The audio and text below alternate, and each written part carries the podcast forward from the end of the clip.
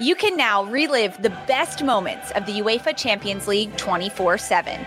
The UEFA Champions League channel is a new 24 hour streaming channel serving non-stop goals, highlights, and full match replays from the world's most prestigious club competition. Reminisce on your favorite moments, legendary players, and brilliant goals with the UEFA Champions League channel, streaming around the clock on Pluto TV and the CBS Sports app.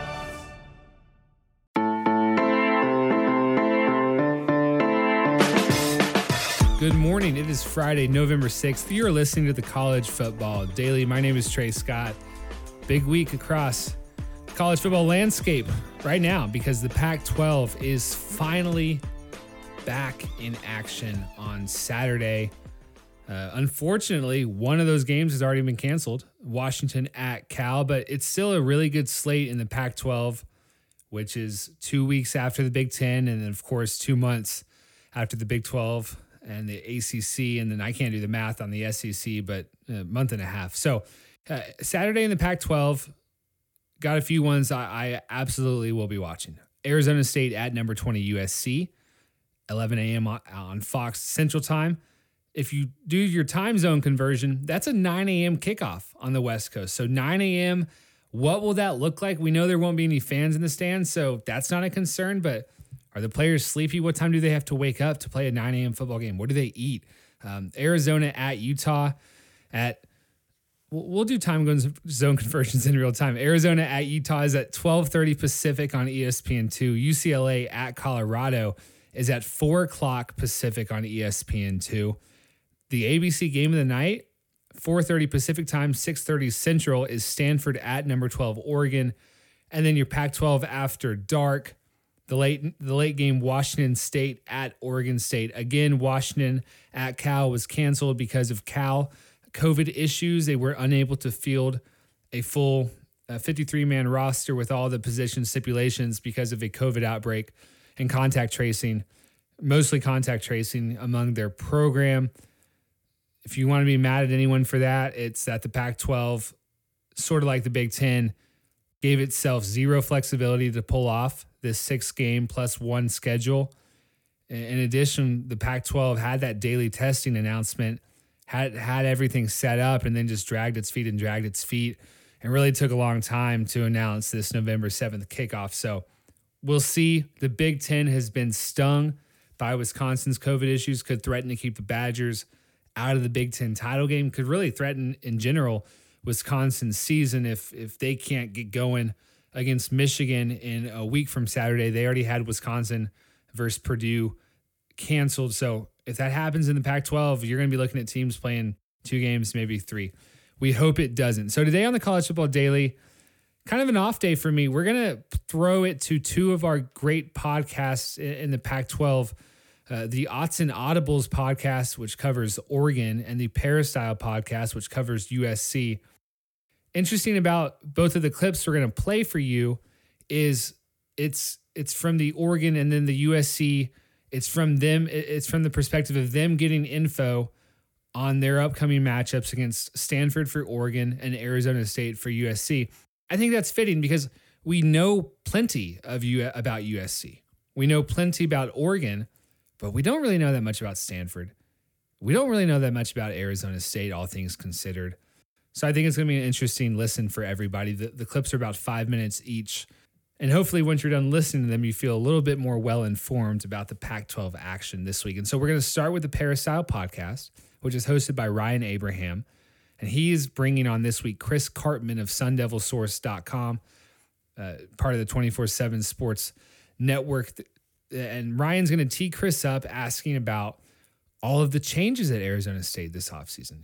You know the quarterback, Jayden Daniels. He's excellent. He's going to be a 2022 first round draft pick, potentially, but new coordinators on both sides of the ball. Zak Hill, offensive coordinator, formerly at Boise State. He replaces Rob Likens. And then the defensive coordinator, it's, it, get this, it's Marvin Wilson, the former Cincinnati Bengals head coach, and Antonio Pierce, the former New York Giants linebacker. They are the co DCs. They've had quite the route um, because last year, Arizona State's offensive coordinator was Danny Gonzales, and now he's the head coach at New Mexico. So then they named Tony White their defensive coordinator.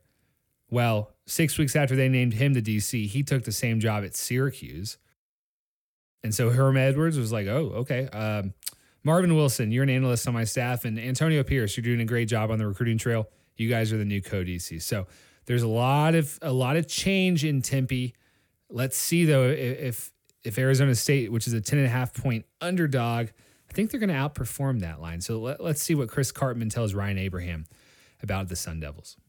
It is nice to be able to to do this, but I feel like you know you're you're you woke up from like a nap and uh, you're it's in the middle of your exam. You're like, wait, what what what happened to the beginning part of the exam? Like we're we're like in the middle of the season and it's starting on Saturday and it's a we were talking about offline like a huge Pac-12 South matchup to start the season. Like it just seems like we're gonna know, you know, it's one sixth of the scheduled season and we're gonna know like 80% of it after this game is over. And you know what, Ryan? Fortunately, neither you nor I really need to be at 100% alertness uh, for this. You know, like we'll do our job and, you know, maybe people will notice if we're not exactly on our A game, but definitely the players are going to have way more of a spotlight on them to come out of the gate playing at a high level. And that's a, that's a big task, right? For, for these teams given kind of what the offseason's been like and how long it's been without them playing. USC has a new defense. ASU's got new schemes on both sides. So there's like tons of subplots and all kinds of stuff happening. And yeah, I'm just interested to see how it's going to go. I am too. And, uh, you know, there's, if you want to look at the, you know, two of the top, if not the top returning quarterbacks, in the conference. I do love myself some some uh, Chase Garbers up there, Cal. But you know, Jayden Daniels and uh, Kedon Slovis, the true freshman, and, and Kedon being from uh, the state of Arizona, that's interesting. And uh, of course, the first ever you know Fox big noon kickoff game, a 9 a.m. local time, which you can do a little bit easier during the pandemic because you can't have any fans in the stands. There's just so many intriguing aspects to this, and the one of the ones, the first one I want to talk to you about is the local health restrictions in California were much more stringent than what there was in Arizona. And I think when we talked, man, a month or so ago, the the fact that Arizona State was able to take advantage of that 20 hour rule months before uh, a program like USC could, and sort of uh, maybe you know offset the fact that there's a new defensive coordinator, new offensive coordinator, having all that extra practice time over the summer um, I mean, I, have brought this up before. Some USC people told me like, eh, I just don't think it's going to be that big of a deal. But I wanted to get your thoughts on it because to me, this is the most interesting, one of the most interesting aspects of the game. If USC was playing Arizona State in Game Five, it would be a more even thing. But in this, in my mind, in this one, that's going to give ASU a real like advantage as far as like, oh, you know, um, you know things on the back of the net like things that you might just little notes that you would have uh, you know x factor kind of things. To me arizona state being able to practice all summer is a pretty big x factor. Yeah it's it, there's a physical component to it of course because you're out there in groups and on the field and you know all that. But then I think the mental part is much more. And just in general, I think the mental part of the game is the most sort of underappreciated uh, and and under acknowledged in terms of like, you know, how much of a difference that it is when everybody's like operating on the same page and making quick decisions that are the right decisions and when you don't have you know the difference in a game sometimes is literally one or two coverage busts uh, things of that nature, where you, one team was prepared and the other team wasn't as prepared. And so ASU dramatically more than any other season was spending dozens of hours on the field with coaches getting instruction about their own schemes and then later on in that process uh, going over things that USC is, is tends to do, especially USC's offense. So, um, you know, I, I did the math on it. They had the ability to do like over a hundred more hours than would typically be the case in an off season of this type of skill instruction and uh, coaching. So to me that that is an advantage for ASU because they did a lot more of it. They didn't have the cohorting restrictions. They didn't have any of these on field, you know, how many people you could have out there uh, limitations. Um, you know, there, we've seen there lots of injuries across college football and the NFL early on in the season. I think that's partly because guys weren't as physically ready as they normally would be in terms of like the the process of getting all of your ligaments and, and everything kind of you know ready for the what football really is, the violence of it, and just how um, you know just the energy that that players uh, put on their body, but uh, but no, the mental part I think is a uh, is big, and I think just in a general sense, ASU would be less prepared with new schemes in most years than they will be in this particular game this season. And I don't not saying that that's going to be the difference in the game itself. I'm not sure, but I, I do think that it matters. And then you have the whole um, USC not having as much you know ability to project what ASU is going to be on offense and defense because you have to go back to watch the Boise State film and Zak Hill for the offense. You have to go back and watch maybe what Marvin Lewis did in Cincinnati in the NFL on defense. I think that also that sort of element of it is a little bit of an advantage, even though of course ASU has the same challenges in preparing for USC's defense. And I think um, the spring practice aspect too. I want to see the data after this is all over. I believe Coastal Carolina was one of only two teams I think that had all of their spring practices. You never even heard of them, and now they're like number 15 in the country. They had all their spring practices. Like, oh, maybe that helped. I think ASU got about half of them in, right? Like seven of them before they took a break, and then everything had to stop. Yeah. So there's, you know, that that helps too, getting some spring practices in. Yeah, they did all their installs, and then they were already circling back to go over it again uh, and then they, the whole, you know, quarantining and whatever, they weren't kind of together as a program in April and May. But then by June, they had basically reincorporated all of their players by the end of June, and they went July, August, September, basically working out to this 20 hour a week rule on the field in big groups with instruction. So to me, that's almost like every one of those is like another spring practice. They got like what, however many that is, you know, like 70 or 80 spring practices. Like that's wow. that's that's what I'm saying. Like that's a huge amount of time that they had to, and you know, it was like smaller doses, like an hour at a time or whatever, hour and a half at the most. But that's a lot. Like they usually, you know how it is. There's no ability for coaches to actually work with their players from the conclusion of spring football in March or April all the way until you start in, in August. All that stuff is player led practices and strength and conditioning doing stuff, but there's no coaching. And so when you are literally spending three months with coaches in the off season, you should be a lot further along when you're incorporating new schemes. Yeah. All right. Thanks to those two. Again, if you're interested in listening to the full episode, it's about an hour long, Peristyle podcast on Apple Podcasts. And it's, of course, the preview episode USC Trojans versus Arizona State. All right. The College Football Daily will be right back. Let's travel up north. Autzen, Stanford at Oregon. ABC game of the week. Herbie and Fowler on the West Coast for the first time all year. Oregon is the pick by just about everyone to win the Pac 12. They got to replace Justin Herbert, who I think we might have taken for granted given what he's doing in the NFL. If you got to replace left tackle Penei Sewell, he opted out. But there's so much talent on this team. Mario Cristobal has the Ducks recruiting like an SEC team. Defensively, it's going to be a blast. Kayvon Thibodeaux, probably the best pass rusher in the country, sophomore, former five star. They've got a, a, lot of fun freshmen. Dontae Manning in the secondary, Noah Sewell, Justin Flowe at linebacker. If those guys get enough playing time to to break out Saturday against Stanford, it's going to be fun. For Stanford, the thing to watch at quarterback, Davis Mills. It's finally his time. Was injured, sat behind KJ Costello for a while.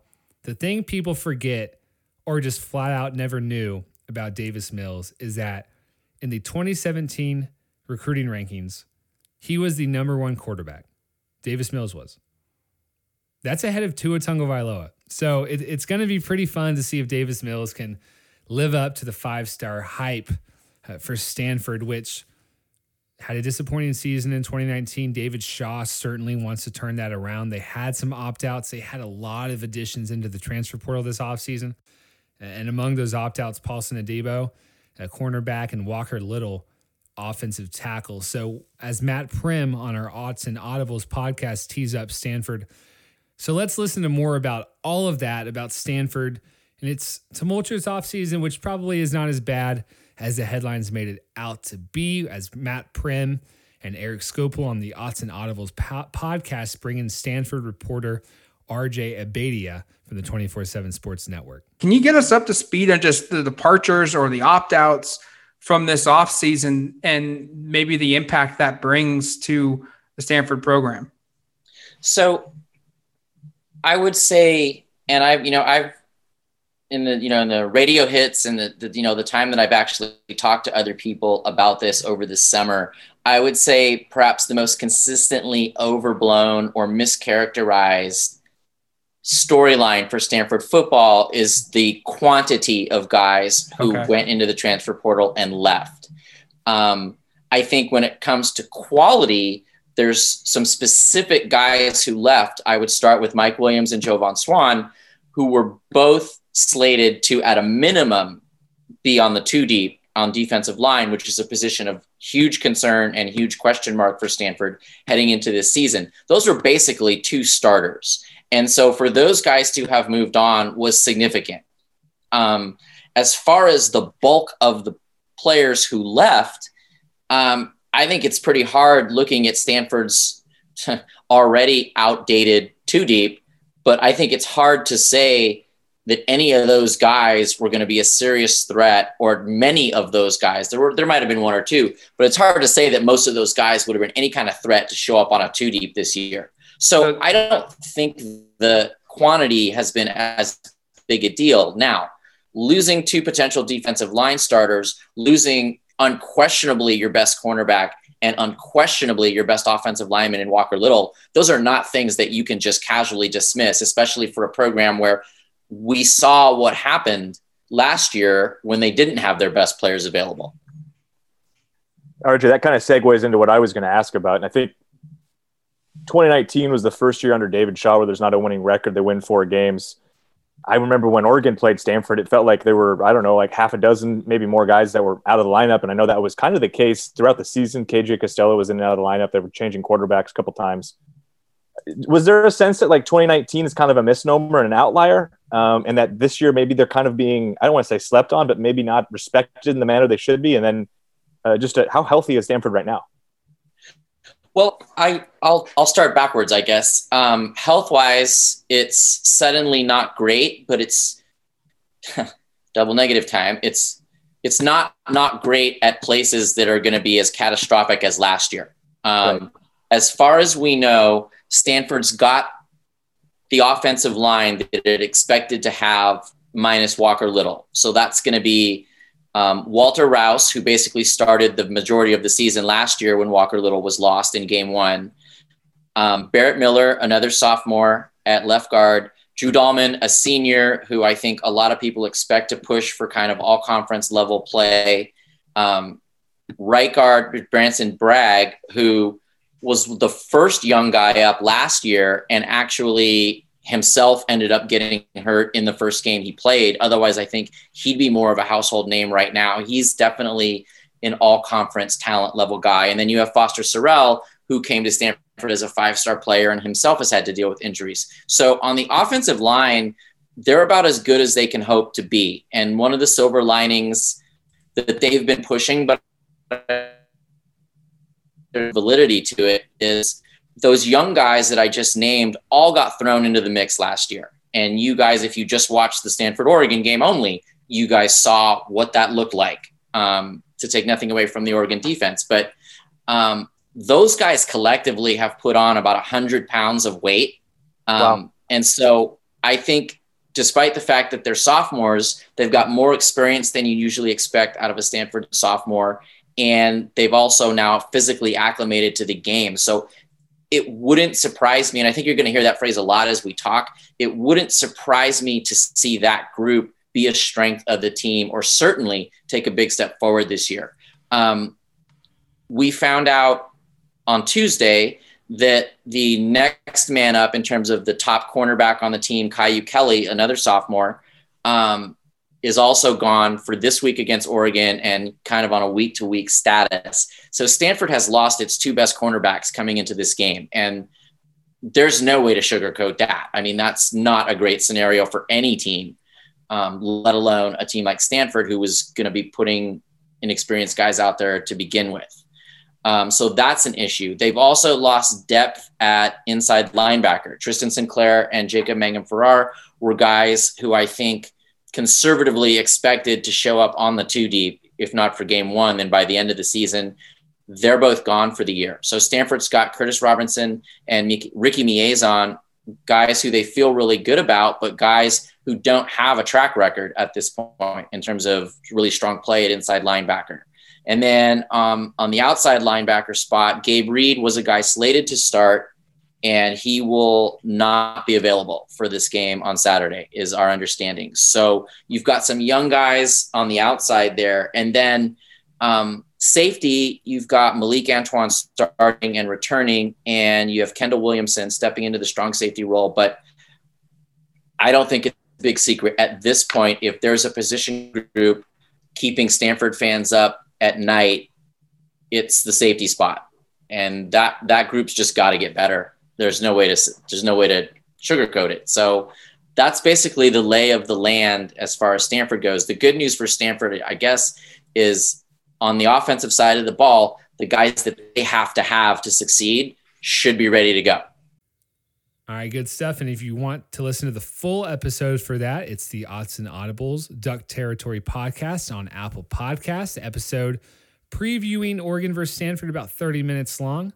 Give it a listen if you're trying to get little more intel on Stanford versus Oregon. I think those are clearly the two biggest games out west. A lot of big games across the college football landscape this weekend. Georgia versus Florida as a playoff eliminator game in Jacksonville. Notre Dame versus Clemson Saturday night wow, uh, probably the first of what could be two really great games between those two ACC teams, at least Notre Dame this year. And it, it's now or never for the Fighting Irish, right? I had Tim O'Malley on the podcast yesterday, covers Notre Dame for 24 7 Sports. It's if Notre Dame can't beat Clemson with all these defensive injuries and a true freshman quarterback, then when is it going to happen for Brian Kelly in a big game? So stay tuned to all of that. Should be a great weekend across college football. Can't wait to talk about it with you all on Monday on the next edition of the College Football Daily.